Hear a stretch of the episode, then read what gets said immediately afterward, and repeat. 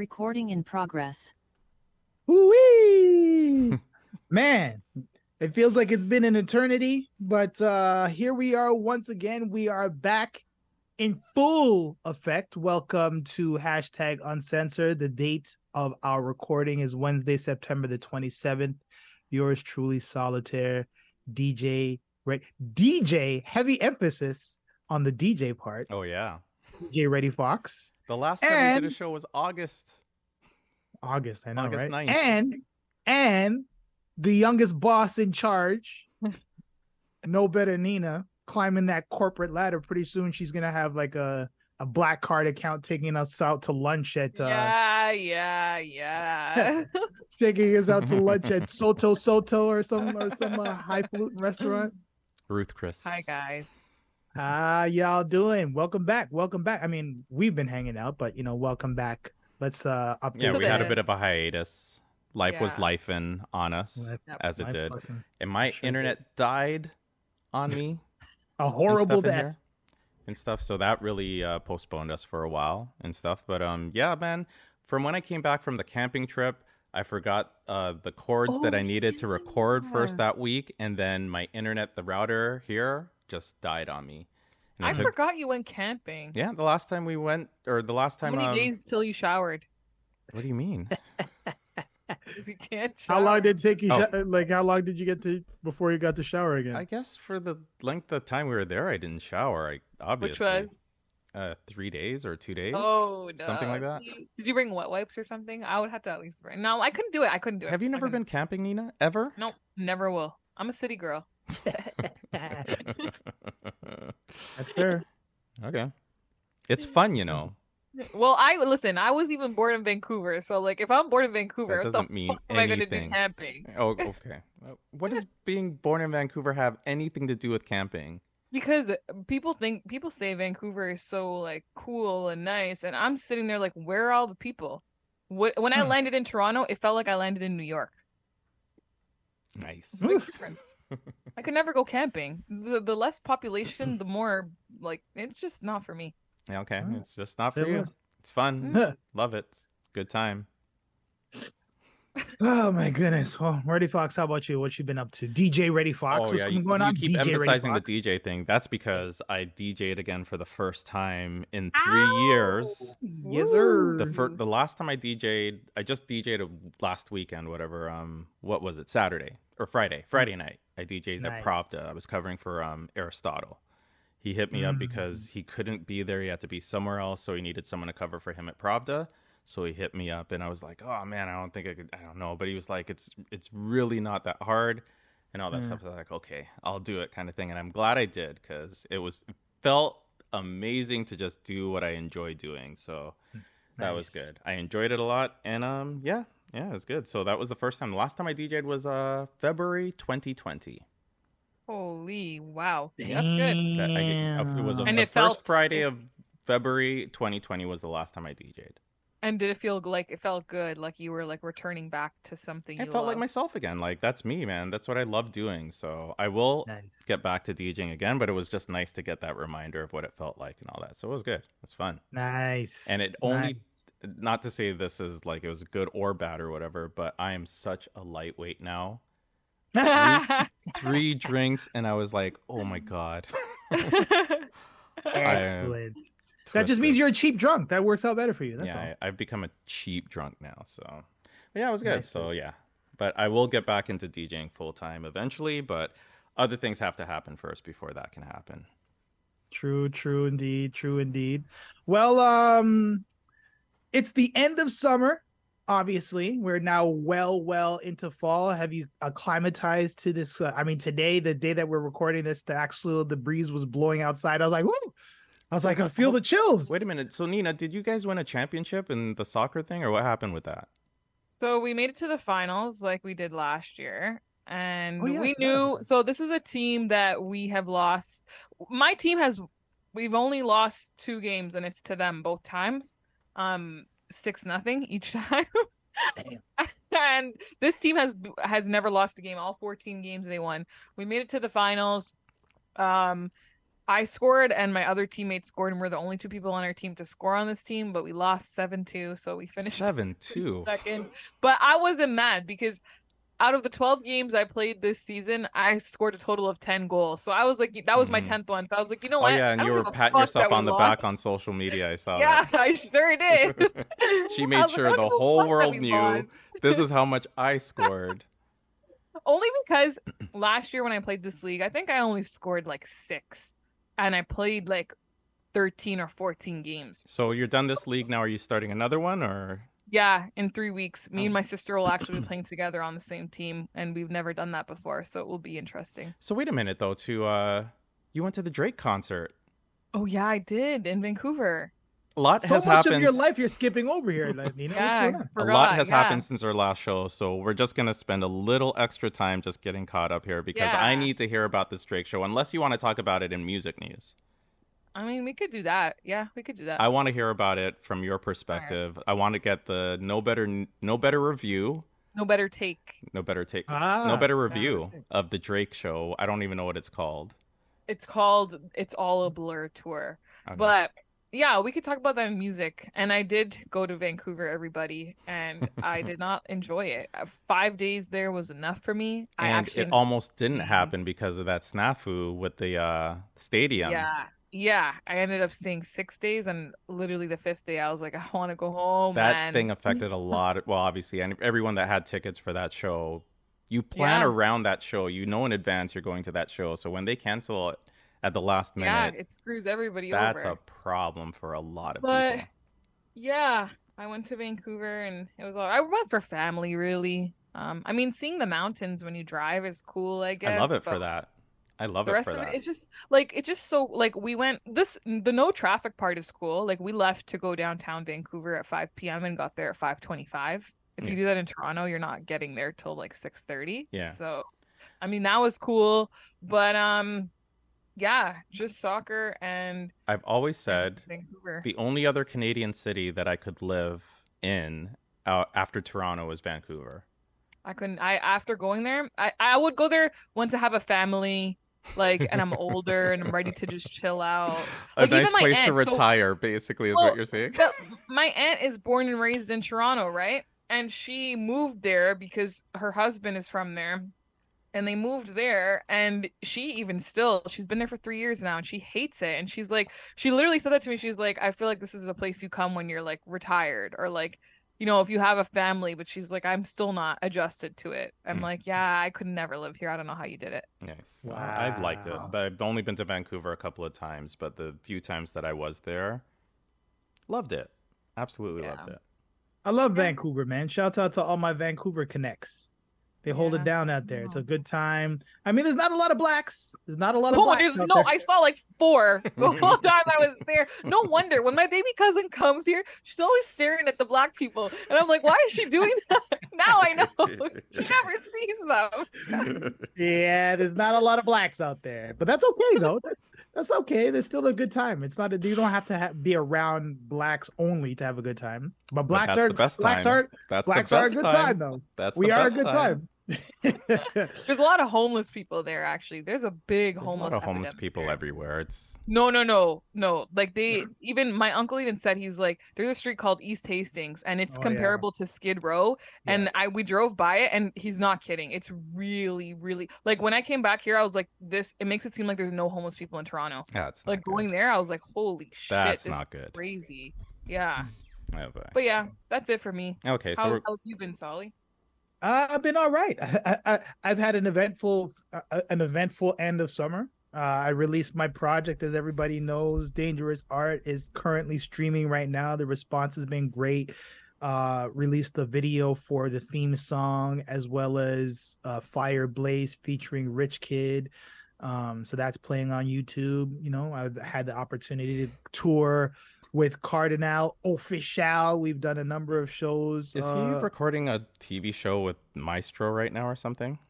Or yes, he is actually at, at uh, as of this recording, he probably has already wrapped on shooting an episode for Maestro Fresh Wes. Shouts out to my big bro Maestro, who is doing a a cooking show out in uh, out in Nova Scotia. So uh, he's out there to film an episode of that. Maestro Chef Wes, as he goes by now. Has that I started love airing Evolution. already?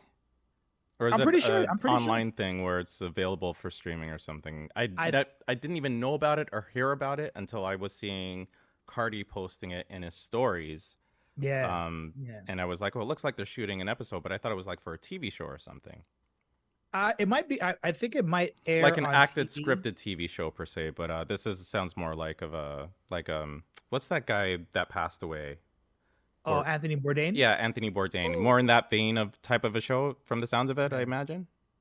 Uh, you know what? I'm not even going to pretend like I've seen it. I know Okay. he's been doing it. Uh, I have not watched it yet. I believe it is on TV. I don't know if it's available nationally or if it's just on a local station out there. But I, of course, I'm pretty sure that you can stream episodes online hmm. somewhere.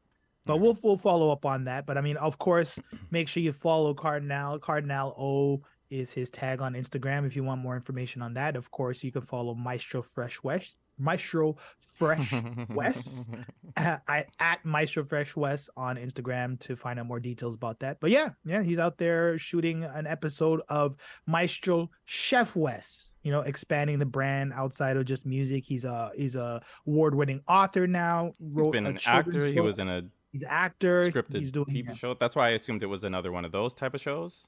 Yeah, yeah, yeah, man.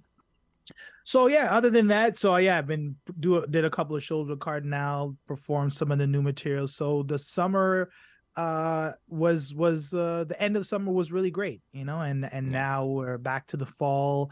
Um teaching a class at Toronto Metropolitan University AKA uh, formerly formerly known as Ryerson University. Um, teaching an audio production course over there uh, for students who are learning how to start their own podcast. So yeah, you know, it's uh. now, it's- have you told been- your it's been a students about this podcast? I, I haven't had a chance to yet. I'm I'm kind of just getting to know the students, and uh, you know, shouts out to all of them. They have actually some of them have some really innovative and cool podcasts. Steal ideas. every idea and bring it here. I know, right? I'm literally mining the minds of these youth to see, okay, what you oh got? yeah, What okay. you So got? yeah, what are that's a you good idea for a thinking about? podcast next week. Yeah, yeah. No, of course I would never do that. But there's they've got some some great ideas, and it's always good to kind of see uh, and feel that energy of young people who are just stepping into finding their own voice and creating their own podcast. and it's so a super growing, viable form of media, man. It's so It is. It is. It is. Especially in this era where people are choosing to curate their own kind of podcast feeds and their own, you know, I think people are getting feeds. more of their news now from podcasts than they're getting from actual news sources per se. That's a whole. I mean, I wonder. we I can wonder do a whole the episode on the effect of that because I, I, as much as people have this sentiment, oh, I don't trust mainstream media. I think that's become ubiquitous now on from both sides, um, all from everybody across the entire political spectrum. Everybody is now saying more and more they don't trust mainstream media. They turn to alternate sources of their news and information. Do you- you I guys- personally, I'm a little concerned. I don't think that that is a great idea. What do you think about that? the what's not a great idea though. That people are are going to their own sources for news and information. No, it's a horrible idea. It oh, is, Oh, okay. but I, you, but you don't blame them, right? I mean, I mean, when you say I don't blame them, I think that people have forgotten the skill set of of uh of discernment. this I think- is a whole think- conversation we can have. Yeah, I know that was gonna. That's really what I was gonna say. We, Honestly, we can do a whole episode on this. there's it's part of it i believe it to be the influence from the states unfortunately that Yeah. that plays a big role in this in terms of people not trusting journalism and what they read in the news and again just overall i feel like as a society we've gotten dumber in terms of being able to read things and being able to suss out what are biases from what is factual stuff what's an Mhm. editorial from what is actual news like you can get the facts of a story without absorbing the editorialized bits that the writer is writing, right? But you can see it for what it is. Mhm. Hopefully, if you can see it for what it is, you know what I mean? So I feel like we've lost that skill as a society as a whole. Money pumped into media in general has been an issue. Like, quick history lesson for I'm sure most people know this, but once upon a time, news was not supposed to be sponsored. It was one hour of nonprofit time dedicated mm. to giving the news. So there was no influence in terms of outside, whatever, money coming in, influencing the type of stories you're going to report. And then that once they went away from that, that mm-hmm. changed every, especially in the states. But that was it. The six o'clock news used to be that was dedicated time for whatever the news corporation was. That you were not making any money during that time. There were no ads being run during the news, and you were getting unfiltered facts about what was happening in the world. No left wing or white right wing angle on anything or whatever. But once money got involved in media, especially, that's when it started to go downhill. You know what's funny? I don't know if you guys saw this yet. My sister actually just sent me this and it kind of ties into what we're talking about. But um Entertainment Tonight Canada is, is done doing the show because they said costs of producing a daily entertainment news magazine show in a challenging advertising environment has led us to this decision. Yeah. So they're mm-hmm. just done with the show. Yeah. Yeah, they're they're trying to compete now with pe- people getting their news and entertainment on TikTok and Instagram yeah. and stuff like that. Like the the demographic I'm sure that's actually sitting down in front of a TV watching entertainment tonight is just getting older and older and smaller and smaller. I'm mm-hmm. assuming, yeah. I'm sure of it. I bet dollars on that for sure. So it's a tough yeah. environment to be in, man. When when you're competing with the internet, that's why newspapers are trying to figure out ways to, and that's why it's important for what Justin Trudeau and the Canadian government has done to c- try to force Facebook, Meta, Instagram, Google, and all of their hands to start ponying up some money towards the journalism for the use of their work. Like mm. how like they they're already getting billions in advertising off of the work of journalists and the journalists are not seeing that money and then the newspapers are dying because they can't compete with Google. But Google but doesn't want to pay any money towards the writers that they're using their work for, get the fuck out of here for that shit, man. Don't we be are... mad at the Canadian government because they're trying to do what's right by our Canadian yeah. journalists. Yeah, but you know it's it's interesting too because that is this is also another like full episode. Oh, we should probably like see if we can. Yeah, yeah, I know. This is a long intro. we had a we had a lot to catch up on, but we should probably do, like see if we can find like a journalist or a writer to have because we could have a whole podcast on that because as much as the policy that uh, the Trudeau government is trying to force the hand of Google and Facebook to pony up cash for using their news, media outlets actually don't agree with the approach that the government is using okay. or the tactics that they're using they're saying that it's it's they're they're doing it in a way where they're kind of poking the they're poking the bear and it's not it's detrimental I, for the time being for I can accept the critique for that but at the same time do they have an alternative did they have no. a better way to do it no, because at least he's trying to do something. Would you prefer they do nothing? Uh, hey i i i think that it's a very very challenging situation.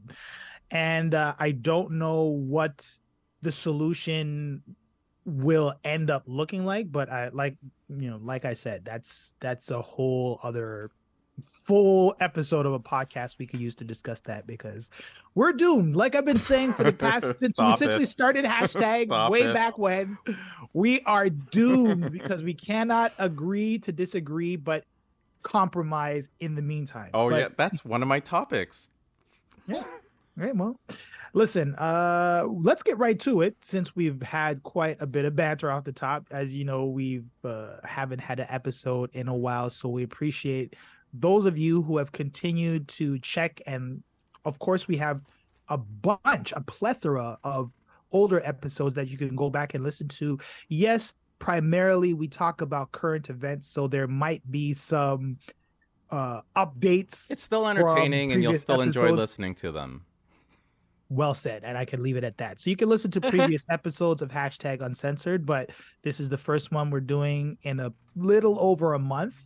And on today's show first segment as per usual we're going to be talking about the scarborough srt bye bye bye to the scarborough sit a little bit a little bit uh uh you know sooner than they expected and we'll discuss why that happened.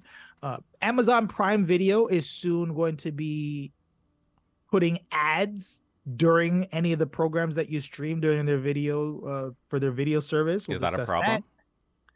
That. Uh, it's an indication, yet another indication of the the issues that a lot of these big companies are trying to improve their revenue stream for for videos to squeeze and, every and dollar out of the content. human people right exactly out of the human people the human people uh metrolinx for all my toronto residents and gta residents metrolinx still cannot provide an opening date for the eglinton crosstown it is now over 13 years three of which of those years are are an extension or delays uh, it was supposed to originally be finished in approximately 10 years. It was started in 2010 or 2011. 2011. And, there's, and there's still no end in sight. We'll discuss that if we get to it. This and has been course, affecting my life, by the I way. I bet. I, you were right there at Yonge and Eglinton, so you know exactly what's going on. I this, think that's the last stretch of the underground tunnel that needs to be repaired, bloody and that's hell. affected the traffic on on Yonge Street. Bloody and, and hell! This has been yeah. affecting my life. well, there's no relief in sight. So how about that? Mm. And last but not least, I hope we get to this because uh, this is a big political story, and there's been a lot of fallout, which continues to this day. Huh. Doug Ford's oh. Greenbelt. do you really want to talk about it?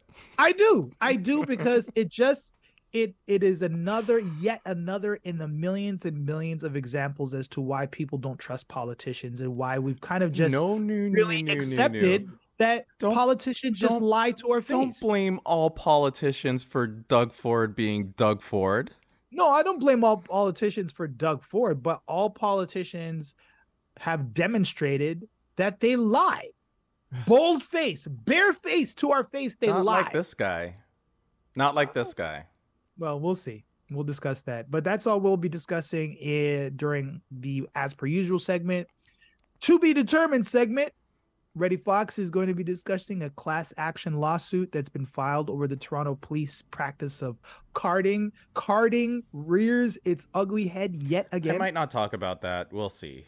That's an old story, but I still feel like it's something that should be, if it hasn't been discussed, it needs to be discussed more, but we'll see. Yeah as they say, if you those who do not learn from their history are doomed to repeat it. So we should make sure that we understand why the issue of carding is such a dangerous practice. Uh, maybe we'll get to this article. Well, I guess this will be your first article. This will we'll start with uh, an article written by Alex Mahon from Future Magazine, Future, Fortune eh? Magazine. Sorry, Fortune Magazine. Sorry, uh, it's okay which discusses why Gen Z can't seem to work with people with different views. The premise being Gen Z can't work alongside people with different views because they haven't got the skills to disagree, says the British TV boss. Reddy doesn't agree. And we'll get to that point when he brings this sec- this segment up. We ask the question Is it wrong to not want to work with someone that holds different beliefs that you find problematic? I think I have a good sense of what your opinion is on this matter Reddy. But we'll I want to see what you're gonna say then. and and then we got music news. Usher is going to be performing at the 2024 Super Bowl. Oh, yeah. I personally think that that is going to be one of the greatest Super Bowl concerts ever because Usher is one of the greatest performers of our generation. Guy, this is going to be electric. Yeah, incredible. I cannot wait to see that. I think that was a great pick. So, without further ado, let's just jump right into our first segment of the show as per usual. Now, hold on a sec. Do you want a time limit for this? Yes, I do. Because it keeps you got a lot honest. on your list here. You got a lot. No, but you... a lot. Most like I mean, the most of the some of the stuff is just really quick, just for kind of like highlights. Okay, go Not for really it. Whole discussions. The first one being TTC throws a goodbye party for the Scarborough RT. Uh, this was hastened after a derailment happened a few weeks ago, and they decided, well, why wait? Why not just close it now on a low note? I don't like Uh, this why? because people depended on it. People needed it. Well, I mean, they're replacing it. It's gonna be a it's gonna be a while before it you know it becomes in operation. Whatever this new whatever the new rail system that they're planning out there. But in the meantime and in between time, it's going to be uh, living hell to trap to travel to Scarborough. Nina, you never take transit, do you? I used to until I Have got you a ever- car. Have you ever? I still no, actually, to go to work now because I work downtown. I take the GO train. I park at the GO station and take the GO train. You know, that's the one Have you part of transit that I never use is the GO trains or GO Right. buses. Solly, what were you gonna say? Have I ever Sorry. what? have you ever used the Scarborough RT? Have I you ever been actually have. Back in the day when I used to be on the street team at Z1035, I would take the subway from I think Yorkdale and then take it all the way around and then hop onto the Scarborough one. And because I had to go to Scarborough Town Center once. Wow. And Yeah. what do you remember? What do you remember about the Scarborough RT experience? It was short. And- That's really it. I was young then too. What no, do I re- used to, I used to take transit a lot. I did. Mm. okay. What do you But- remember about Scarborough RT? What are your your favorite memories from traveling on the Scarborough Okay, RT? that's literally the only one I have. No, no, oh, yeah. Sorry, I meant to say I was gonna say uh, ready, ready. I have no What- zero memories. I never used it. You never been on the Scarborough RT. Nope. You never went to check a girl, and you had to go all the Nope. way to Nope. to Kennedy and get on the Scarborough RT to go to Scarborough. RT. Not after it Scarborough came Town into Center? existence. No, the furthest, like for me, Kennedy was always the furthest spot before Wow. they added, but I never rid it after it came into existence. Wow, But hit I still- I, I still believe a lot of people probably depend on it, and it's not a good look. imagine. Like we No, should be adding more uh, lines, not taking away lines. That's for sure. Well, the plan is to replace it. The Yeah, plan is to good. replace it, but I mean, who knows how long that's going to take? We'll get to that. We'll get to that when we talk about the Metrolinx discussion. But I remember, I have, I have a lot of memories taking the Scarborough RT, and funny enough, at the time, it was actually kind of a cool experience because it was a smaller train. It was more built to be uh, for local commuters to Scarborough, but it was one of those things in retrospect was probably very poor decision because it, it didn't go far enough. It was not. It didn't have the capacity to handle a growing population in Scarborough. We're so So, far now, behind on transit in general for the city. so far, So far behind. Look to Japan. There's an example. You want to Well, I mean, it? it's going to take time. Toronto's still a young city relative to those to places like Japan and and you know some of the great great iconic cities around the world. So, just to just to quickly wrap up on this because uh, we're already over time on this. So, Toronto's public transfer uh, transit provider bid farewell to one of its most iconic lines last Saturday, September the twenty third. They gave a good goodbye party uh, in the city. The trains on the Scarborough RT served for almost 40 years. It was best known for its blue trains running on elevated tracks and served millions of residents in the city for at least 38 years. And it was decommissioned last November.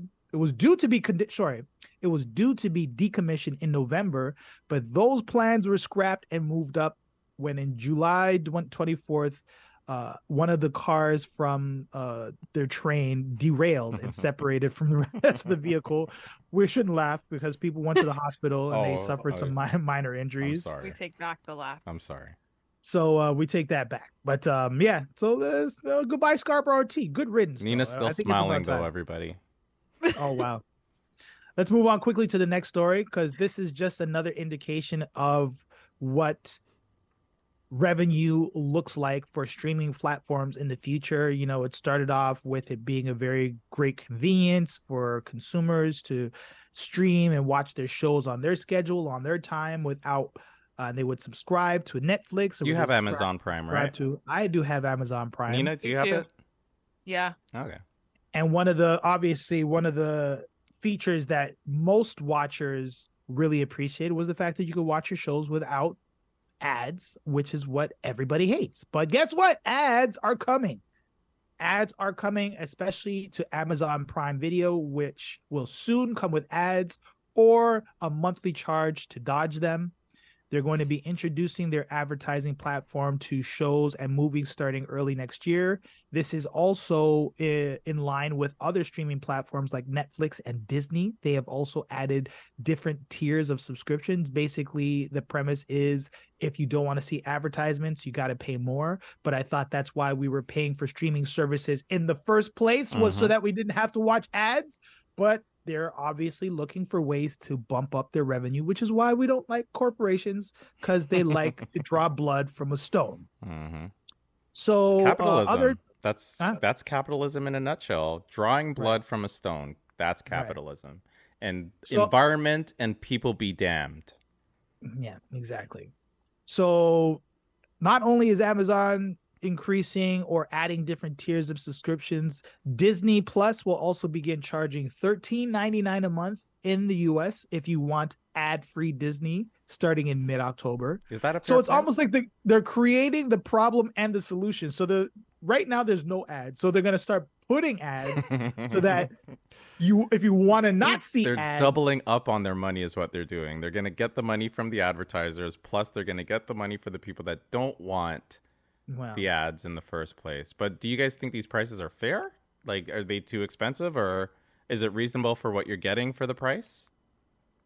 Uh, not for me. I'll tell you that because I don't I don't stream or watch enough programs on. a- I mean, I have Amazon Prime, which is which is also kind of i- increasingly annoying because Amazon Video is included as a part of Amazon Prime. So now, if I want to continue watching Amazon Prime and I don't want ads, which they're going to start adding, How what how I much gotta are they pay an charging? extra. I gotta pay an extra fee. So according to their website, members of Amazon Prime would pay an additional two ninety nine a month, Oh, and that's in the U.S. to Three- keep their service to keep their service ad free. Three dollars. That's not that bad. I mean, Tell them, Nina. Amazon Prime is really like their video service is like garbage. Like it is. It is. it's, It's, not there's greatest. nothing. It's very rare that I go on it. I only pay for Amazon Prime to actually use it for the website and not the videos. For uh, Sometimes buying I'll stuff go- and getting it quickly, basically. Yeah. Yeah. Sometimes I'll go and and watch things depending on what's on there, but it's real. I don't. That's like the last. That's my last streaming service that I check. Hmm. To Do you have what's on. Netflix too, Nina? Yeah. Do you think it's worth the monthly fee that they're charged? What is it, fifteen bucks now? They're doing fifteen forty Oh, nine. I, I don't pay that ad-free one. I just pay the Prime one. Oh, okay. Amazon Prime actually have Amazon Video has some pretty good shows though. They have they do have some. They have the boys. They have Yeah, The uh, Boys is the wicked. Never peripheral, which that. is another good show. Peripheral And they do- didn't turn out to be so good after all when it was all said and done. It lost You my didn't like- attention. Oh well, I that, lost- that well, no, no, well, I don't know. That's debatable, but they had- they had some pretty good shows. They had some pretty good um movies on there as well. So I don't know. I just hate that it's not like sorry, not to cut you off, but no, like no. Netflix, like you you pay for your subscription, you have access to everything. I hate that with Amazon, it's like you have Amazon Prime, what's included with Prime, but then you got to pay extra for certain channels. Disney Plus is the same thing. You have Yeah. you pay for Disney Plus, you have access to everything. But I don't Mhm. like that about Amazon where you got to pay for the separate channels. It's stupid. That's I mean the same way that they cable providers try to you know reduce their cable packages so you can get a cheaper cable package, basic cable, but then you pay to add the premium channels. It's Right. it's all just, you know, these bean counters trying to find ways to add revenue streams at uh, at minimal or no cost to these uh, to these companies. If there was one company to rule them all, so you would only have to pay one lump sum for Uh-huh. access to all of these services like Netflix, Disney, Amazon. Would Uh-huh. you like what would be the number you'd be willing to pay just to have access to all of them monthly? Would you spend Me? Yeah, would you spend like 120? Would that be fair? No, That's too high? I would say like 40 bucks. 40 bucks. Are you crazy? To have access to all of these streaming services?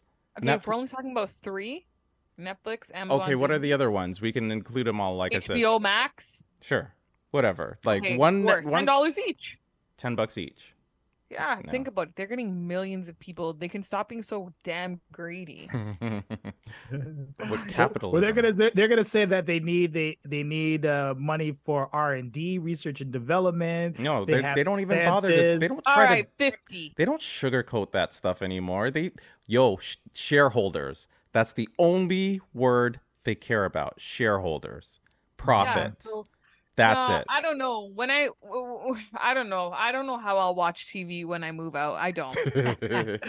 Well, uh, uh, for I me, pay for only- Amazon Prime and that's it, and I don't even use it.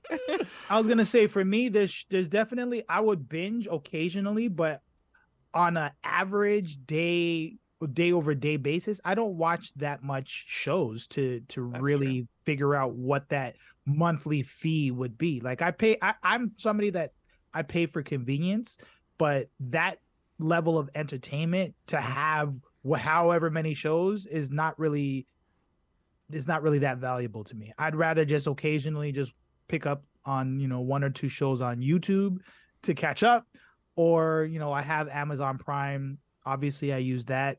And luckily, my brother has graciously shared his Netflix account. so I think he pays extra to add me on because you have to pay now.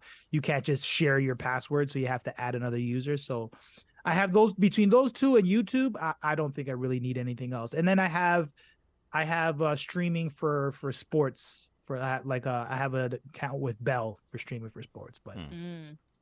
Anyhow, so uh, just to end off that story for all you Amazon Prime Video users, content will start uh, airing ads in the UK, in the US, uh, Germany, and Canada beginning early 2024. So if you don't want to pony up an extra three dollars, get ready to be skipping over some advertisements. Let's move on to this next story. We got a few more minutes left. Let's talk about this one because I mean, this is another example. You know, on the one hand, in the world, there's people who are can't afford to pay their rent. They can't. They're not getting paid a living wage from their jobs, and there's people who are you know, but budgets are tight. And then there's Metrolinx. the unlimited Metrolinx budget, the never-ending story. They they have a license to print money. They've had a license to print money for the last 13 years with no end in sight. I'm talking about Metrolinx, the company that is responsible for building the Eglinton Crosstown subway and above ground rail system uh, that is really really I think when it's finally completed will change midtown traffic, uptown traffic in a very great way for so many millions of people living across the, the Eglinton line. But the growing pain of living through this construction has been a complete nightmare, and that nightmare continues.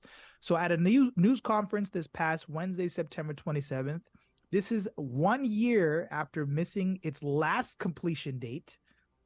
Metrolinx CEO Phil Verster said he cannot provide a reliable opening date for the Eglinton Crosstown LRT really because be really new be problems. Hold on, hold on. It gets better. He said new problems are being discovered weekly. Oh my god. weekly. Yeah.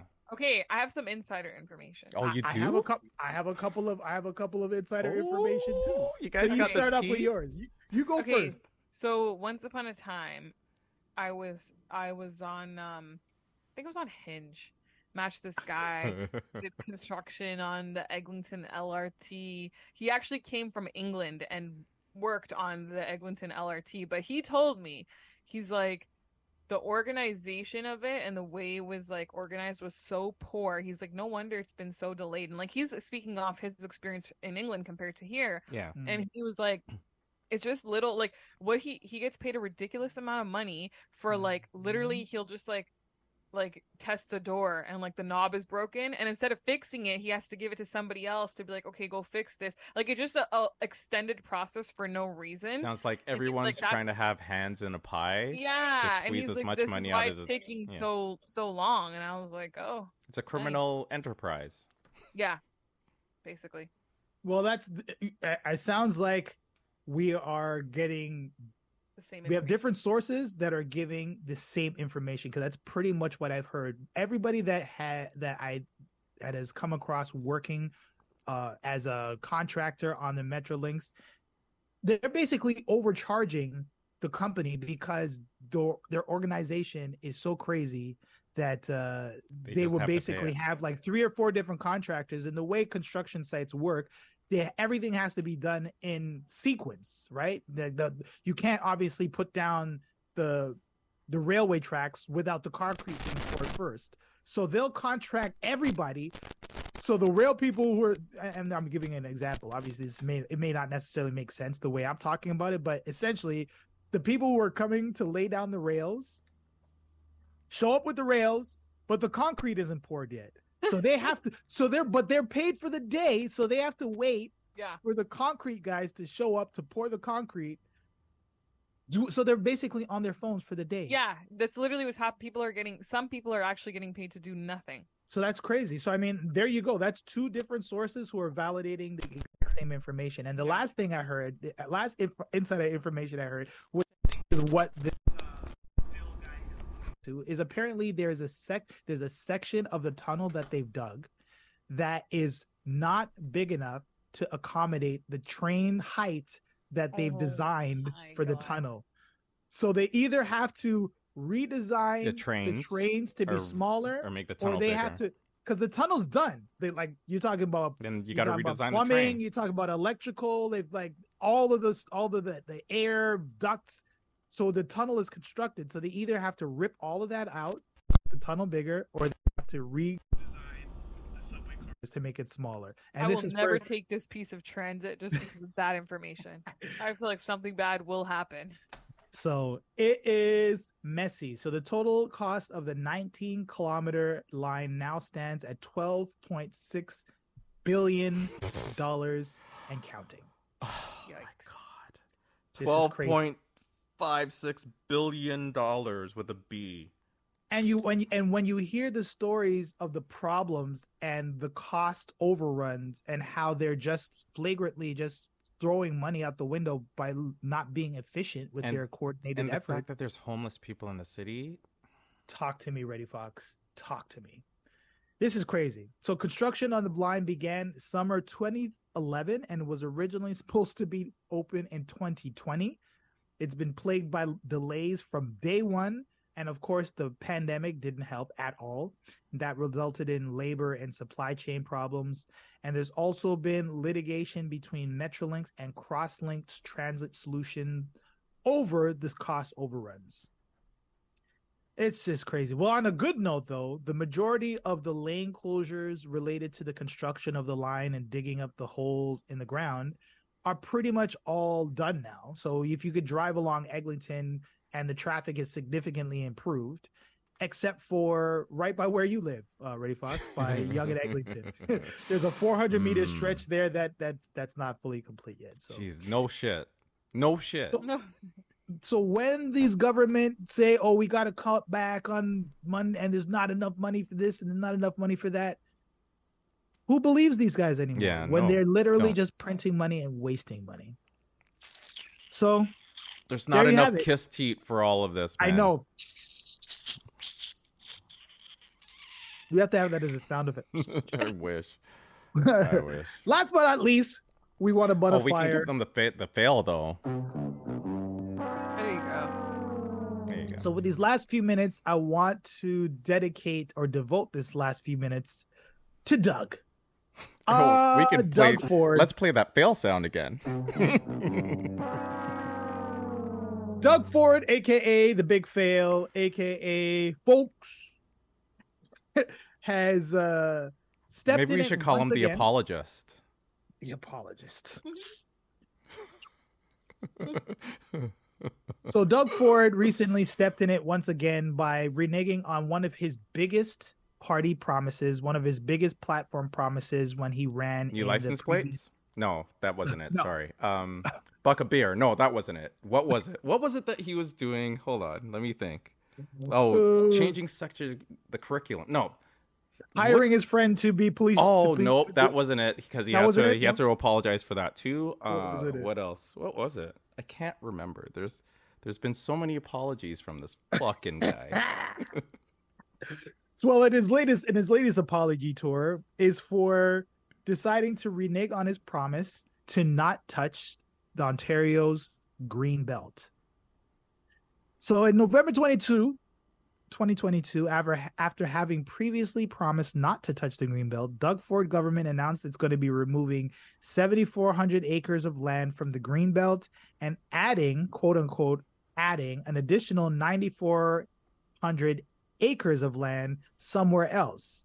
Now, the majority of the land that they were talking about adding to the Greenbelt was already protected by other means. So, this adding thing was obviously an attempt to deceive the Ontario uh, population for him to line his own pockets and his friends' is, you know, not, pockets and his friends' pockets, which is not, you know, unlike Mr. Doug Ford. So, as of September 24th, uh, sorry, September 21st, Doug Ford announced that he is reversing his decision on reversing his previous decision to open the green belt, calling the land removals a mistake. Mm-hmm. So, for those of you who are wondering exactly what the green belt is, it is approximately 2 million acres worth of protected green space throughout Ontario's greater Golden Horseshoe. This includes the Niagara Escarpment, the Oak Ridges Moraine, and farmland, forests, and wetlands, and multiple river systems. It was established in 20, 2005 to help manage urban sprawl, as well as ensuring that natu- natural heritage and water resource systems are permanently protected. I think that was a valiant and valuable effort to do that for the environment. Mm-hmm. Now, Ford's government decided that they wanted to remove some of this land from the Greenbelt because they said it was necessary because the progressive conservatives pledged to build 1.5 million homes in 10 years. And in June 2022, the premier's office gave then housing minister Steve Clark a mandate. He said, We have to codify processes to swap, expand, and and and make contractions and policy updates for the green belt, whatever all of that gobbledygook uh, terminology means. But he also wanted a comprehensive plan to be created to expand and protect the green belt. All of this language that they use, and uh, just to deceive us all, bamboozle, just for the bamboozlement of it. So after he announced that they were going to be you know repurposing some of the green belt uh the green belt land obviously everybody who he made this promise to not touch the green belt. Alarm you know red flags were raised and they issued uh integrity commissioner issued a report to be done and they found that the uh, housing minister clark's office uh, basically basically said that uh, the they offered contractors uh, policies that would see 15 sites removed from the protected land, but the the lands that they chose to remove from the greenbelt was given to certain developers who had basically lobbied Ford's government to get access to this land. Yeah, so right. I just wanted to highlight that story because it's just another indication. You know, we we mentioned this whole Metrolinx, which are obviously tied to political decisions that were made by at the provincial, at the municipal, and at the federal level. And now here we have yet another politician lying to us directly to our face and trying to make it seem this is way worse and insidious than the Metrolinx thing, though. How so? How do you find so? This is this was all shady, underhand. Like nobody's been, nobody's retired or nobody's quit their jobs. There's no investigations needed for integrity for what's happening with the Metrolinx. Like it's, I, I think it's mostly incompetence and ineptitude. As well, there has been, there has been, there has been a lot. This of, though, kind of, this greenbelt stuff right what? here. This yeah. is different. This is like shady behind door deals being done to yeah. enrich people that are already rich using housing as a shield to say that this is why like this is way worse than the Metrolinx thing by wait, how many people have already quit their jobs because they don't want to be investigated like and they're yeah. still thinking about investigating it because of how shady and shitty it looks like oh you, absolutely I, so think, with the metro with the metrolinx there there actually has been a lot of turnover of staff like the the phil guy from metrolinx um, what's his name? Um, Phil Vester Verster. He's the latest.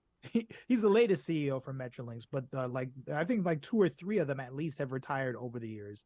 But you know, as far as with the green belt, so you know, as to you know why the land was chosen, according to the province's auditor general and the integrity commissioner, they found that there was a lack of supervision, lack of leadership, uh, and that is what led to certain developers who had ties to the housing ministry uh, gaining an advantage in the selection process. According to the Auditor General, 14 of the 15 sites that were chosen were handpicked by the chief of staff for Clark's office, uh, Ryan Am- Amato. So Did he's he's one of the people that uh resigned? Oh, he resigned. Oh yeah, yeah, he resigned.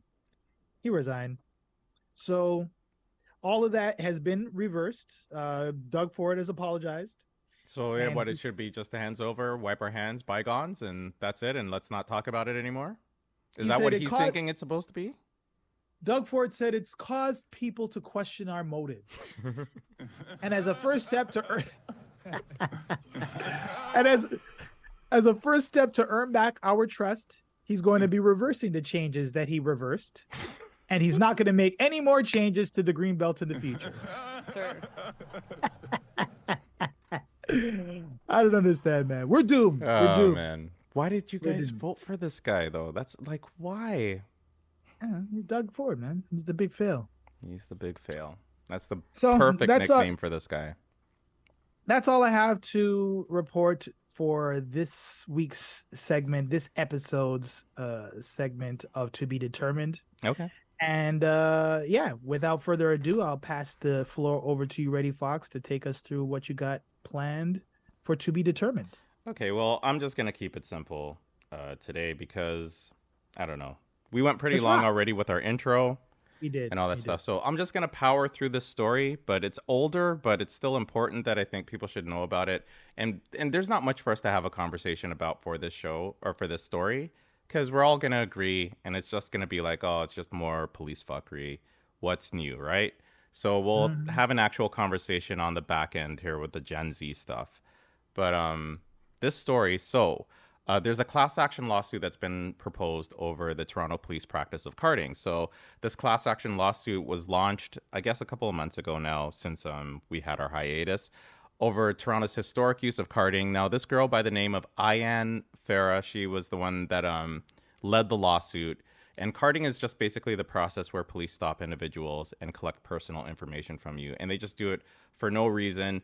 And it was determined that they were being disproportionately picking black people when they just wanted to decide to just stop quote unquote random people to ask them Mhm. for their ID and where they're going and all that stuff. So this Ayan Farah girl, she's uh she's 38 years old. She's a Somali Canadian, no criminal record whatsoever. So her lawsuit is saying she was sitting in public. This was in 2011, sitting in public, whatever.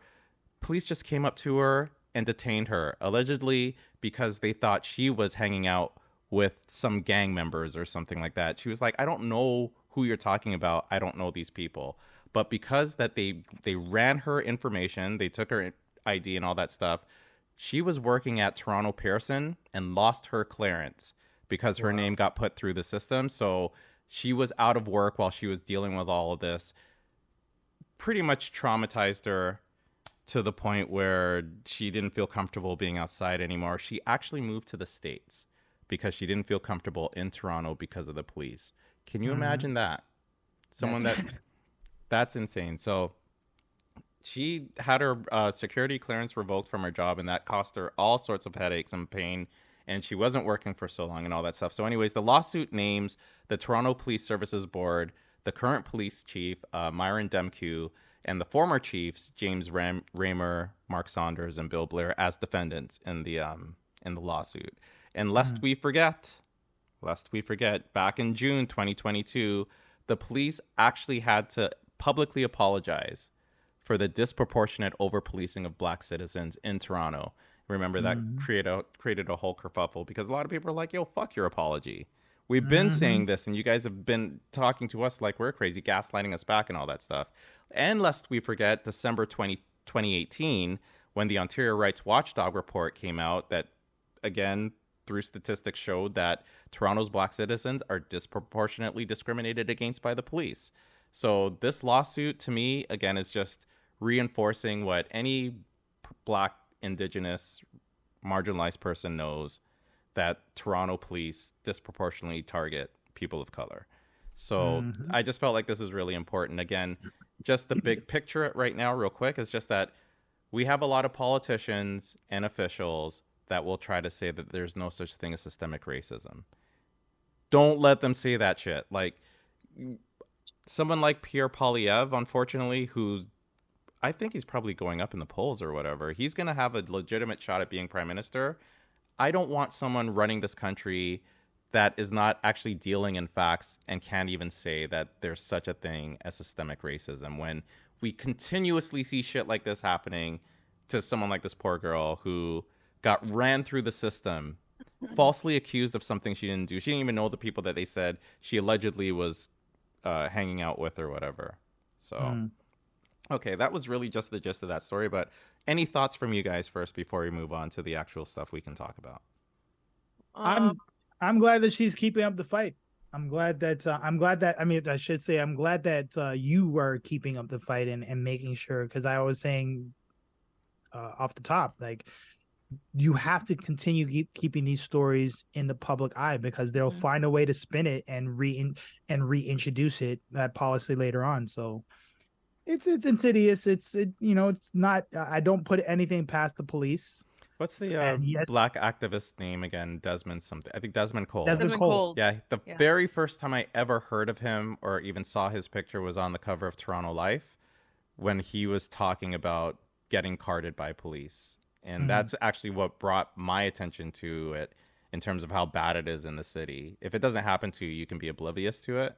Right. But I've had friends who have been randomly stopped by cops and oh so where are you going to? What's your name? Do you have id on you? And it's like you, you're in a you, that puts you in a weird space where it's like you can you know defend your rights and say you have no right to ask me for anything. I haven't committed any crimes. But now you're potentially you know incurring the wrath of a police officer which you don't want to do. Yep. you mm-hmm. know what i mean? Like it really puts you in a terrible space and it shouldn't should never be happening in the first place in the city unless you're going to be able to do it fairly across the board, and it, you're not going to find 60% of black citizens are stopped as opposed to 30% of white citizens. You know what I mean? Mm-hmm. So, yeah, just do away with it altogether. And anybody that's arguing for carding, because you will hear people say, if you didn't commit any problems or you didn't commit any crimes, you shouldn't have any concern or issue about giving the police your identification. Like, you shouldn't have anything to hide. Fuck you. Like, anyways, I don't know and thoughts before I move on.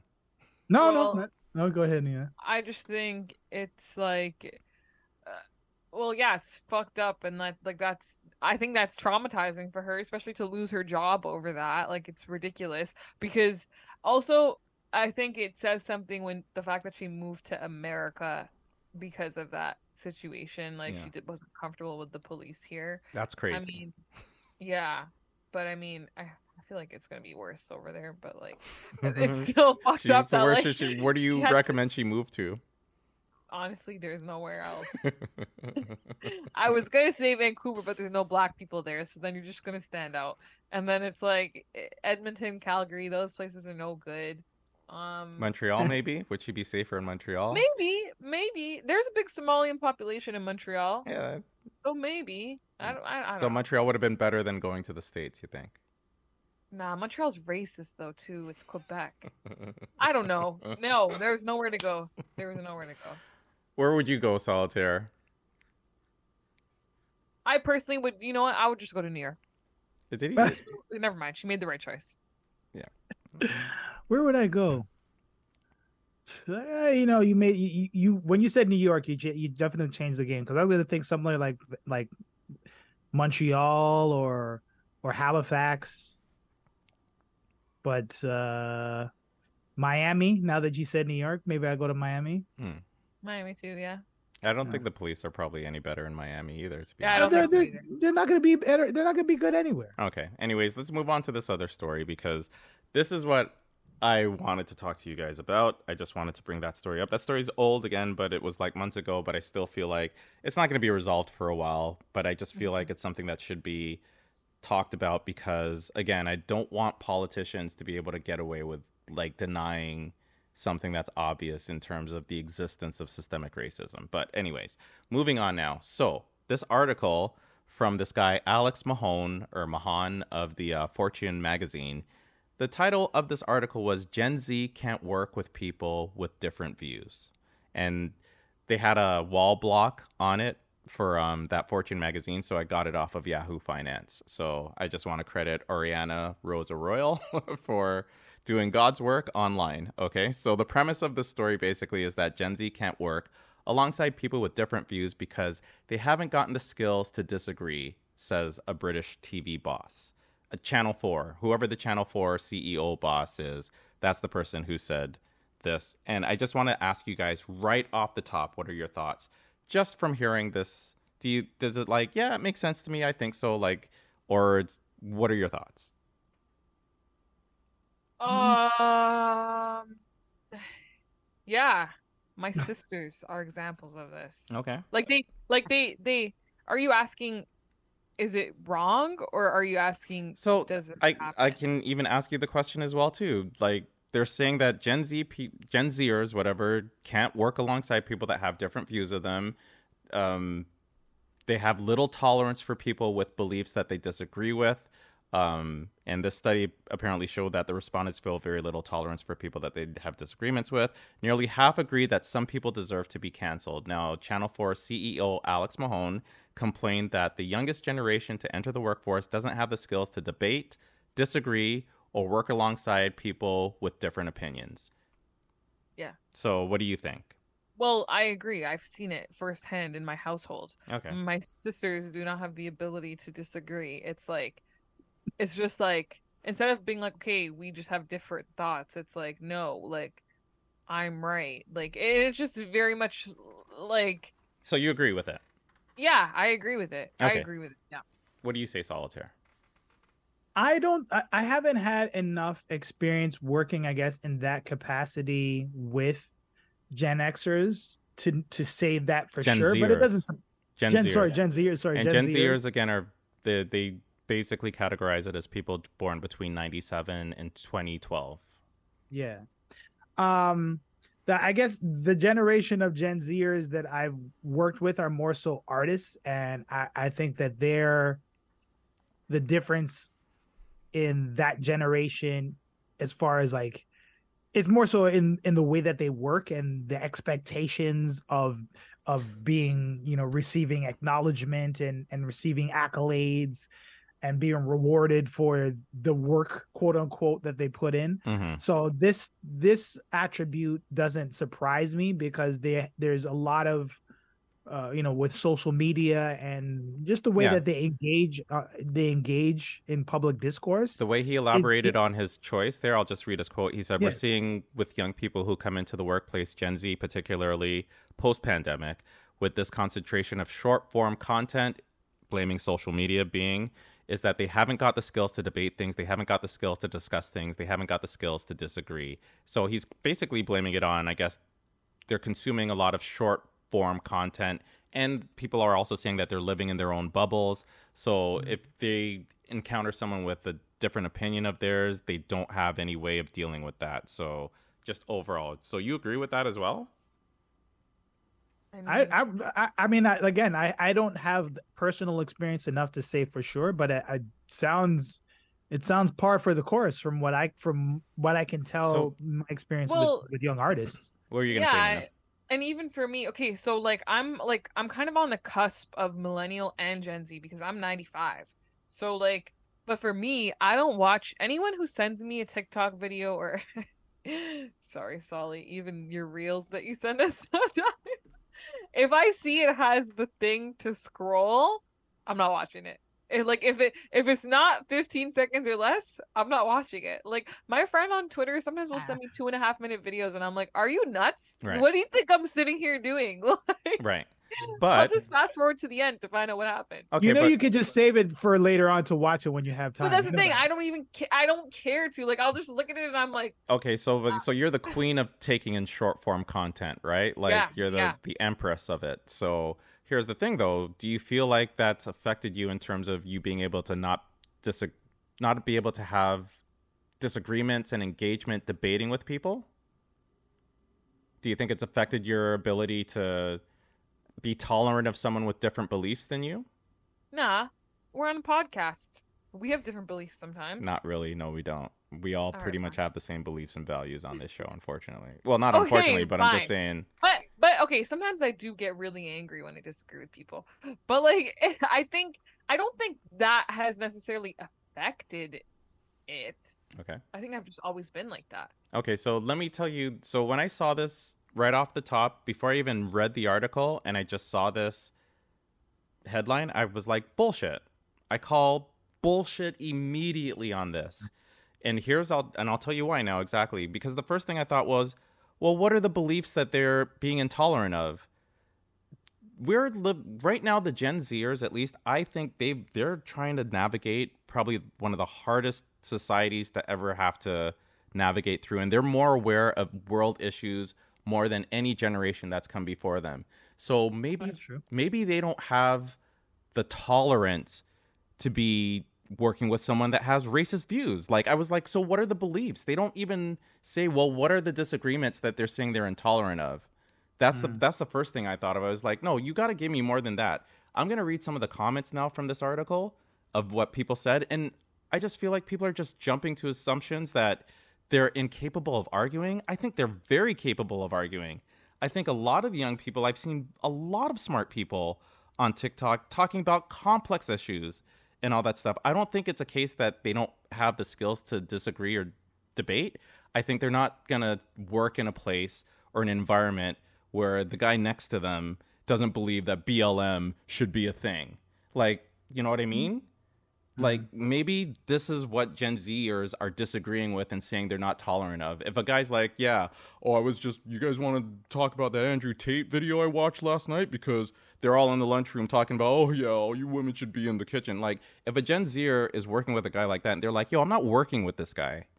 Yeah. I mean, I guess that's true. Yeah. Okay, maybe you have a point there, Reddy Fox. Maybe you have. They didn't point. say anything about what the dis- disagreements are that these Gen Zers are saying are intolerant of. To the fact that they're actually saying to some people deserve to be canceled. Goddamn right, some people deserve to be canceled. So I'm like, yo, don't give me more. I think, I think what it is is Gen Z sticks up for themselves more, which I think is good. It's not necessarily a bad thing. I think it's a good thing. So, um, I think for me, when I when I heard the disagreement thing, I just immediately thought of my sisters and when we disagree on something and how they act. Hmm. I think people are expecting this new generation to be tolerant of a lot of bullshit that happened in the workplace that people just turned a side eye to to keep a job and have a paycheck. And not even that, but even when you, if you want to bring it back even to like family relations, I think I see this a lot in families. Like you're I don't know about you guys, but like I know for like in my culture it's like oh you should go to this person's wedding even though you don't know them or but you they, should go like all that person. traditional stuff they're not the... but that's what i'm saying yeah. and that's that's what i'm like the older generation is still like pushing that and then it's like the younger generation like my parents i'm the only one who's ever asked to go to that stuff they don't ask my sisters because they know my sisters are going to flat out say no but me i'm the one who gets suckered into it right and it's like the older generation is not accepting of like I don't want to go because I don't know, I don't feel good today or or you know, my mental health is off or something. They don't believe in or accept that versus the younger generation is very much like, no, if you don't like this family member or you can't you're not feeling well today, like you do not have to go. Yeah. You know? Mm-hmm. So I think that's like a, a big thing too and That's what I'm saying. Like Standing up for myself. I I've been seeing so many different articles that they're always I feel like Gen Zers are an easy target for people to shit on and make fun of or whatever. And when I see articles like this, I'm like, yeah, you're you're not really going into any details about what it is that they're saying they're intolerant of because like I like we see it all the time. You could be working with some guy and he's going to be rattling off all these things that he thinks about or what he feels about and someone would be like, "No, I don't agree with you." I'm going to read mm-hmm. you some of the quotes or some of the comments now off of this um article now, and you tell me what you think about if you agree with what the person's saying. So this person says the problem is the younger generation don't realize or refuse to accept that as an employee, they do not have the power or say to tell the owner or boss how they are going to work.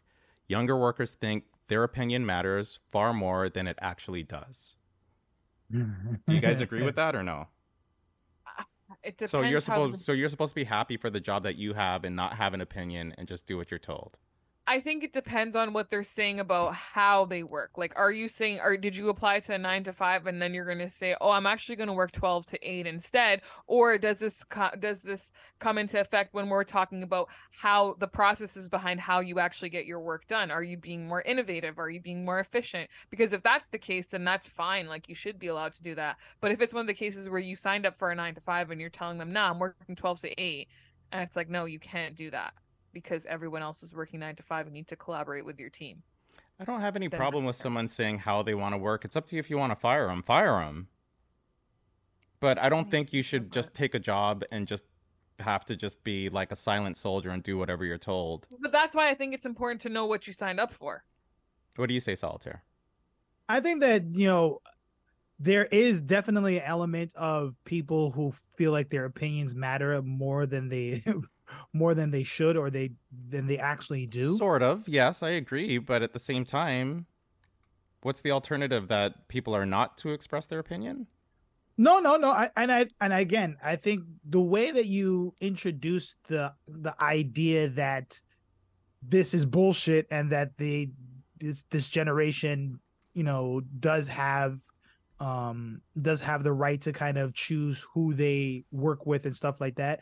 I think it really depends on what it is that they're voicing their opinion about. Right. But if it's like, you know, I actually had this discussion too, and I, maybe it does kind of relate to this conversation, but the whole idea of remote work versus going into the office and how, you know, a lot of workers nowadays are really, Pushing really back. Pushing back on going into work because they feel like they're more effective working from home. I think that it's it's not necessarily true. I think there there is actually important aspects, important social aspects that are good for businesses and are good actually for employees to go and be in the same work environment. So I think that there is a little bit of entitlement. I think there is That's- a little bit of uh, you know, they're not really you know, their their work ethic is different. Let's just put it that way. I don't see. I disagree with that as well too because I've said this before. Okay, so that's fine. You want people to um, come into the office. It's good for the Mhm. company. It's good for the work environment. All that stuff. So once they go out the door, are they not on company time? You're not getting paid until you walk through the doors or whatever the time is that you're. Are you getting subsidized for your gas? Are you getting paid extra now because you have to drive to work or take transit to get to work? Are they going to cover you for that? If they're covering all your travel expenses and you're actually getting paid the moment you step out the door, then okay, sure. But we know that's not the case. We know it's on your dime to get to work. It's on your dime to cover your gas costs to get to work. When the alternative is you can stay home and do the same job. I don't know. I'm just saying there is an argument, and I understand that whole team environment thing. It absolutely makes sense. I've seen it personally myself, but there's two sides to that coin. two See, but sides, but again, the the entitlement of workers kind of saying that they have the right to dictate how how they work. It's it's doesn't work that way. You can't you can't look for a job expect to get paid. Yes, Mhm. you're providing a skill, you're you're providing a service, and you're exchanging your time for money. But there are requirements that the employer does have. There are certain things that they can I don't set disagree. I don't and you can choose you can choose to not want to work for it and say oh, well i if that's your policy then i'm not going to work there but you can't say i need a job and they say this is how the job is to be done right. and then you're hemming and hawing about it Then fire them. i think but that again that's what i think also comes into again i think it goes back to like look at what you're signing up for like my company that i work for actually does give us a subsidy for transportation whether you're There you taking go. go, That's a transit good or company gas. then. it's not a lot but it's still something because i don't know any other company who's actually getting that Exactly. so like there are things that we actually get in my company that i'm like yo like eh, sure it's it's only a hundred bucks but it's something let me like, read- you know Let me read a couple more of these comments just to hear what you guys' thoughts are because I'm way over my time as it is already. But so again, comments about Gen Zers not wanting to work with people or being intolerant of other people with view different views or whatever. Not really surprising. They grew up in an algorithm world where they are constantly fed their own viewpoint over and over again. So when someone brings up a solid argument that perhaps their views are flawed, they resort to name calling and virtue signaling. Critical thinking is becoming a thing of the past, and that is incredibly scary.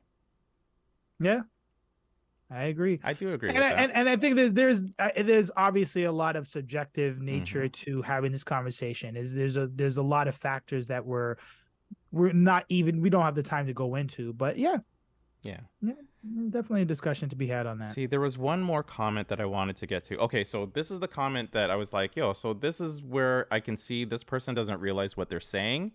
And I'm like, this is might be an example of a Gen Zer working with this person. This person's the name is Elizabeth, by the way. So this was her comment, and you, you pluck out the part where where you think you'll see where I'm coming from. The problem mm-hmm. is this. Oh, the problem is this is the first generation where disagreeing translates to dramatically opposed beliefs. In order to respect someone else's opinion, one has to throw out their entire belief system. Either one thinks LGBTQs do or do not have the right to fundamental the fundamental right to exist. Feminism and diversity are either empowering or toxic concepts. Religion should always or never dominate our lives and politics. Cultural norms, yada yada yada. We're now seeing the result of this first generation raised this way the part of this where I'm like, either one thinks LGBTQ do or do not have the right, the fundamental right to exist. So I'm like, so if you're working with someone who says he doesn't think that the LGBTQ people should exist, that that's might be a bridge too far, I think, for a Gen Zer that would want to work with someone like that. I understand. Oh yeah, of course, yeah. I understand that. The the other yeah. part too, where she's saying feminism and diversity are either empowering or toxic concepts. So someone working with someone who thinks diversity could possibly be a toxic concept or I understand some people with feminism where they're like there's toxic feminism and all that stuff or whatever so you can have your arguments back and forth on it. But again I think as a Gen Zer if you're someone young and you're working with someone that feels like diversity is a problem do you like we're having a more of a generation of younger white kids that are not going to put up with that kind of stuff. Not as much as it was back in the day. Racism is passed down from generation to generation. It's taught. I don't think it's something that you just grow up and you're racist. I think you have to be taught to be racist. You have to be, you know, grow up with racists, I guess, for the most part. And I feel mm-hmm. like with every generation that passes, there's less and less.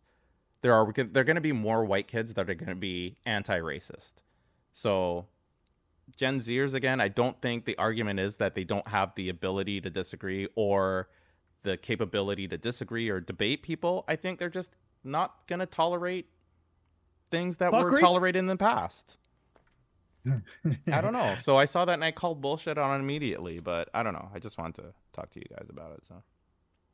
I, I mean, I think that a high level, and obviously, uh, you know, we're out of time on that. But yes, I think high level, I, I don't think that that's that is uh, study that's focused on Gen Z. Yeah. But I don't think that any other generation is exempt from that. I think that is that that whole this whole polarization is affecting all generations, and it's more so because of our reliance on social like where we get our information. That's it's kind of what. I was saying off the top of the, the show. It's like this idea of, oh, I don't trust mainstream media for any information or updates.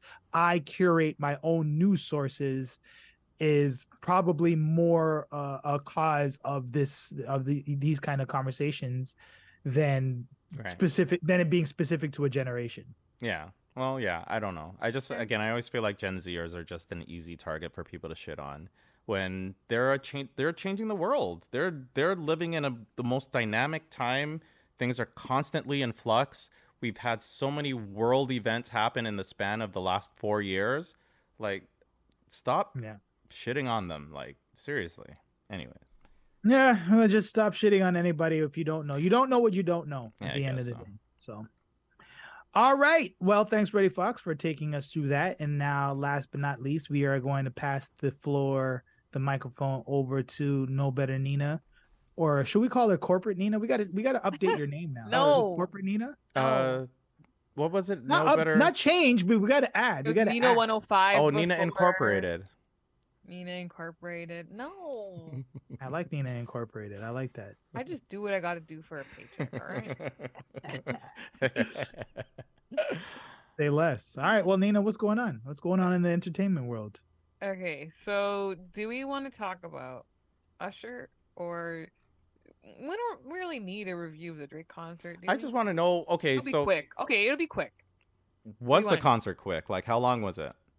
So I'm not sure if in Vancouver they have like uh maybe solitair will be able to speak to this if they have like a curfew on how long you can perform till because i swear in toronto like most concerts end at 11 like they they can't perform past 11 um but basically what had happened, he performed longer. He performed about two and a half hours from nine till eleven thirty. That's pretty good. And well, I think he did that because at of all the mess up the- with the yeah, so the day of the concert, it was supposed to be on the Monday, and I was at dinner downtown Vancouver, and then my uncle texted me, and my aunt, and was like, he sent us a link, and it was like the concert is postponed, and this is six thirty p.m. and the concert's supposed to start at eight p.m.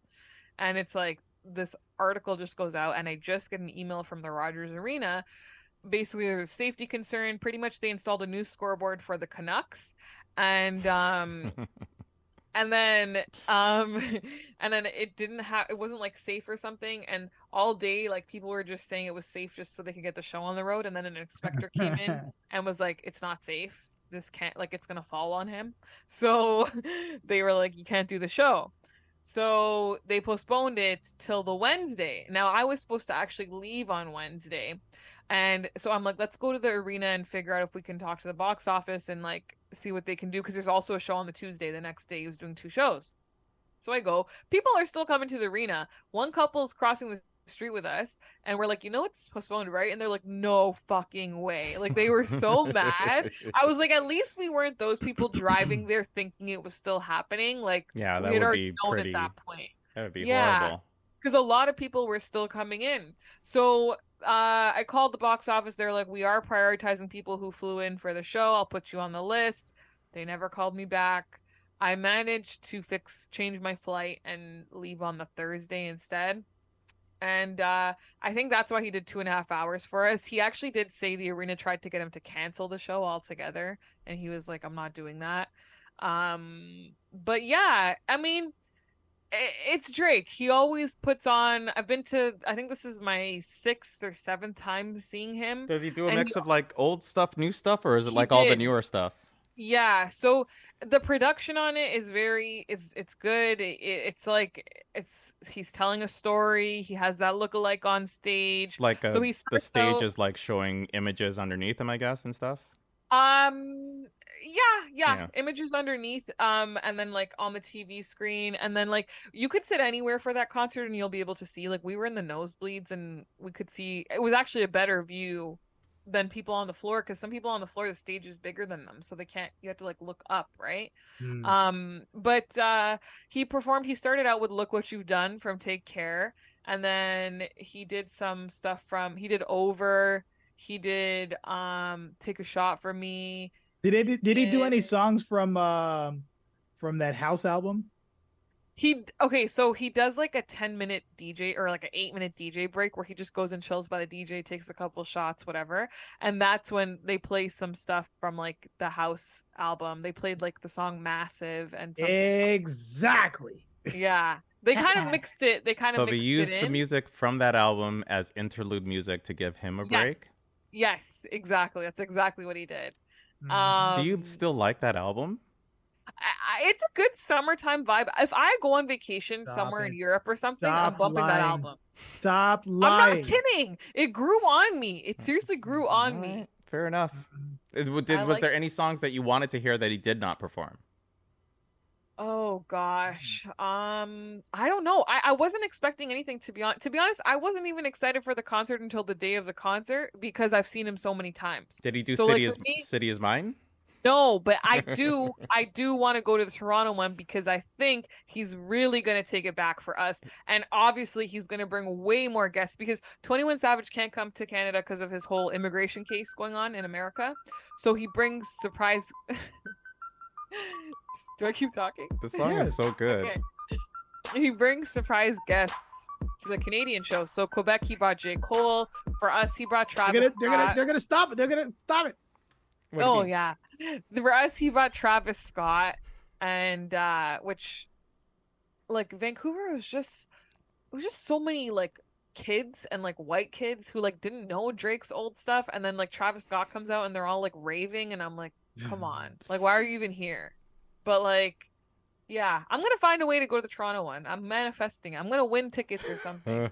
I I'm, I'm So- manif- I'm So wait a minute. You just said too. You Yeah. just said you've seen him six times already, and you're like, uh, It it's like my sixth time. But now you just came out your mouth and said, No, I'm gonna try to get those Toronto Toronto one tickets. Is gonna be the Toronto one is gonna be crazy. I could tell you that So much. Like, especially because he's like, I haven't been on tour in like five years or something. So he's like, you know, it's gonna be fun. I'm gonna have FOMO.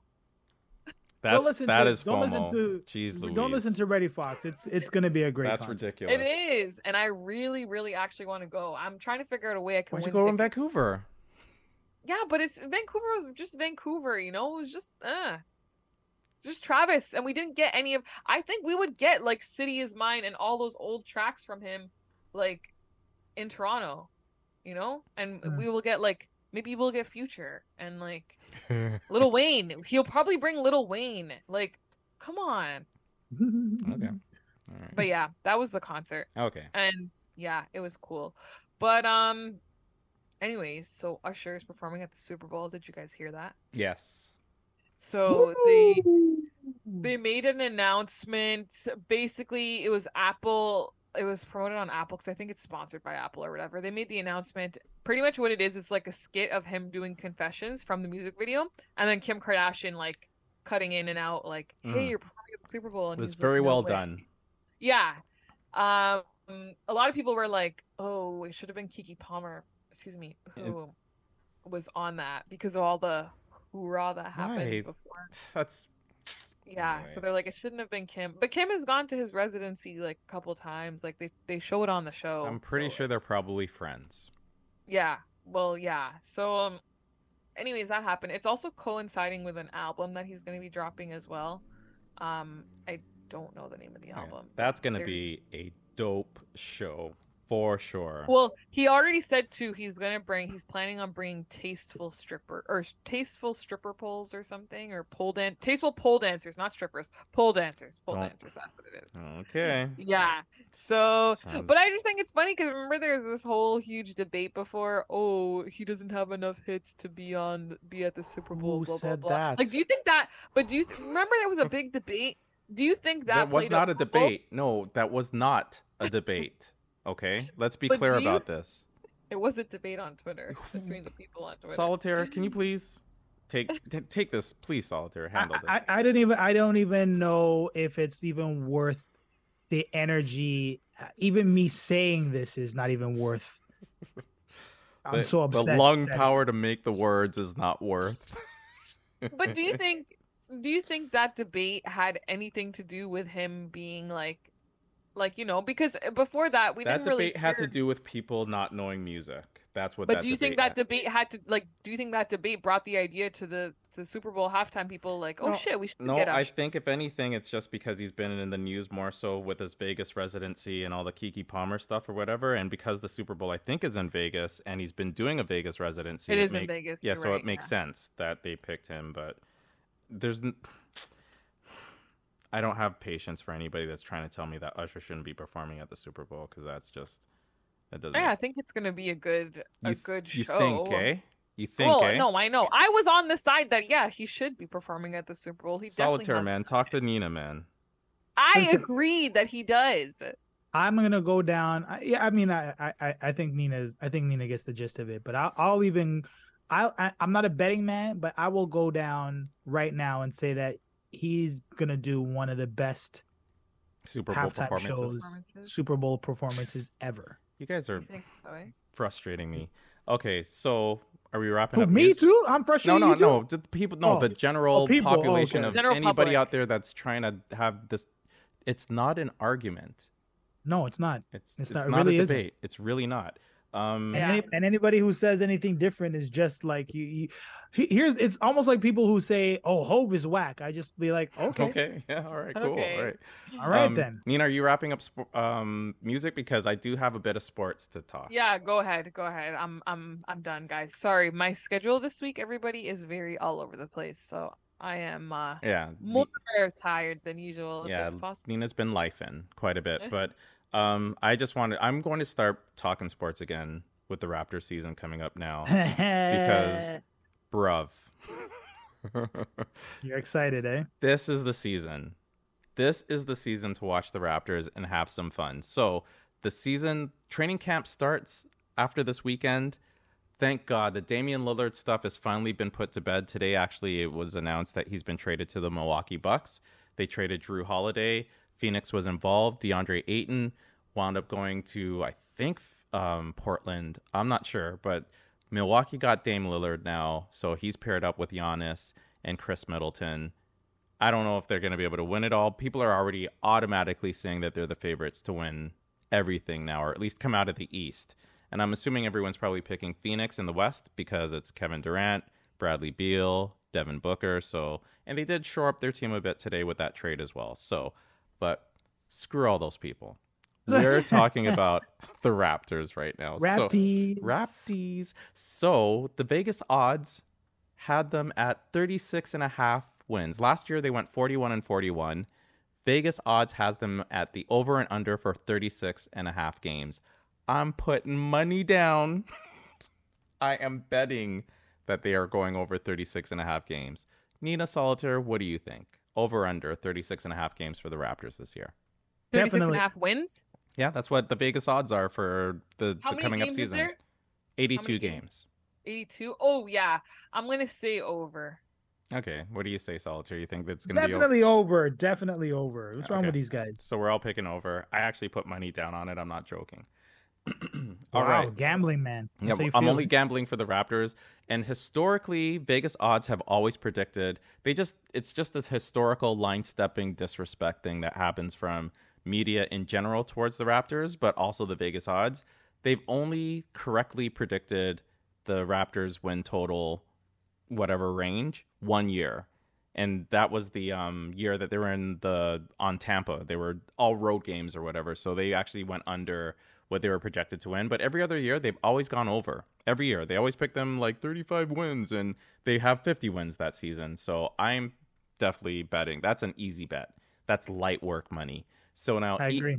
ESPN, they picked the Raptors to finish 12th in the East. 12th in the East, you guys. So I'll ask you guys. How many you- teams? In the East, um, I guess maybe 14 or 15 Oh. teams. Something like that. 15 teams. I think there's 30 teams in the league. 15. Basically, it's a, basically it's a disrespect. Yeah, it's a hard disrespect. what do you So, want me to say? what do you guys do you think it just do you think that's about right? Do you think they'll finish 12th? If you had to I- guess, you don't know much about the Raptors, just take a guess. What do you think they'll finish around? We'll come back to your predictions at the end of the season just to see how close you came. I think they're going to finish seven. Seventh place. Okay, so they're going to be in the play-in as far as you're concerned. But I need to know. I need to know. I don't. Uh, who's on their team now? I don't know. That's okay. Don't worry. I'll I'll give you more information about the team later, and then you can All right. change your predictions down the road. We've got a long Okay. way to go. So as you learn more about the team, then maybe you'll say, "Oh no, now I think they're going to finish so and so." But for Okay. now, you're going to go seventh, Nina. Yep. Okay, Solitair. What do you think the Raptors will finish in the East? Uh, I'll I'll go with uh. I'm gonna go with I'm gonna go with fifth. Fifth. Nice. Okay. I'm gonna go with fifth, just because I want to beat. I want them to be better than what Nina thinks they're gonna be. You guys will get No an better. opportunity to change your answers later on too. I actually do uh, think around fifth place as well too. To be honest with you. yeah, man. God damn it, Leroy. Okay, so there we go. Fifth place there. So written down. Sh- Leroy's the type right fourth member of our podcast. Everybody. Pardon? I said Leroy's the fourth member of our podcast. Sure. So opening night um, is the October 25th. Twenty fifth. It'll be a home game against the Minnesota Timberwolves. That team has um, uh, what's his name? Anthony Edwards there, Nina. Karl-Anthony him. Towns. Isn't he on? the Oh yes, he's on the Timberwolves too. Nice, Nina. Excellent. So there you, go. You know I watch basketball for other reasons, right? Yes, yes, yes, we know. yeah. Uh, Nina there's has certain people I know. yeah. Nina likes the tall ones. So um. Don't kill me. and this year's the first annual NBA in-season tournament. They're trying to do things to make the uh, regular season games matter a bit more. There are actual consequences for this tournament, and I do believe a lot of money is on the line, which is always motivation for the players. So um, the tournament opens. I forget what the group is. I'll give you guys more details on the next podcast. But the Raptors open group play on Friday, November 17th against the Boston Celtics at Scotiabank. So yeah, uh, that's Hmm. it for now. But um, I'm gonna be talking Raptors all um, all season.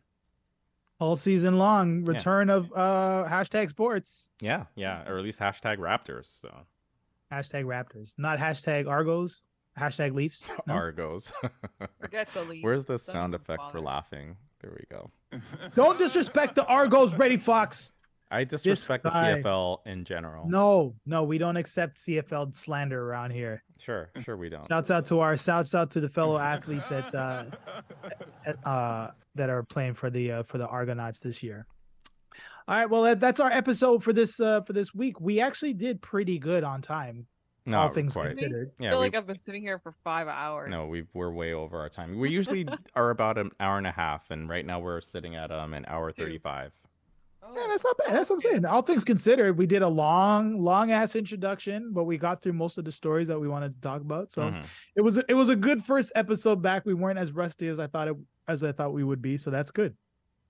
But um on behalf, of course, of DJ Reddy Fox and corporate No Better Nina, uh that's our episode for this Oh, week. We'll Next week or the next podcast episode, we should have the heightened chef as a guest on the show. Excellent. and he's like a cannabis infused chef whatever he puts cannabis in the food obviously and i do believe he has an event coming up soon which we'll probably plug on that show as well too so um and we're gonna be cooking live on the episode. yes we're gonna be cooking and getting high live on the episode yeah Not me though.